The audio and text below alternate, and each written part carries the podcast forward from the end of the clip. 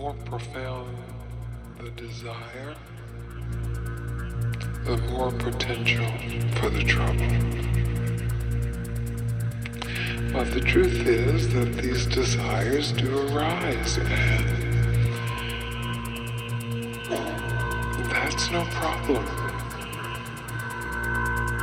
The problem is what the mind or what the understanding or what the conditioning does with the desire, really in the hope of escaping the power of the desire. The desire for love is powerful.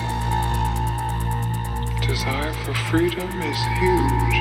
Truth for peace, huge.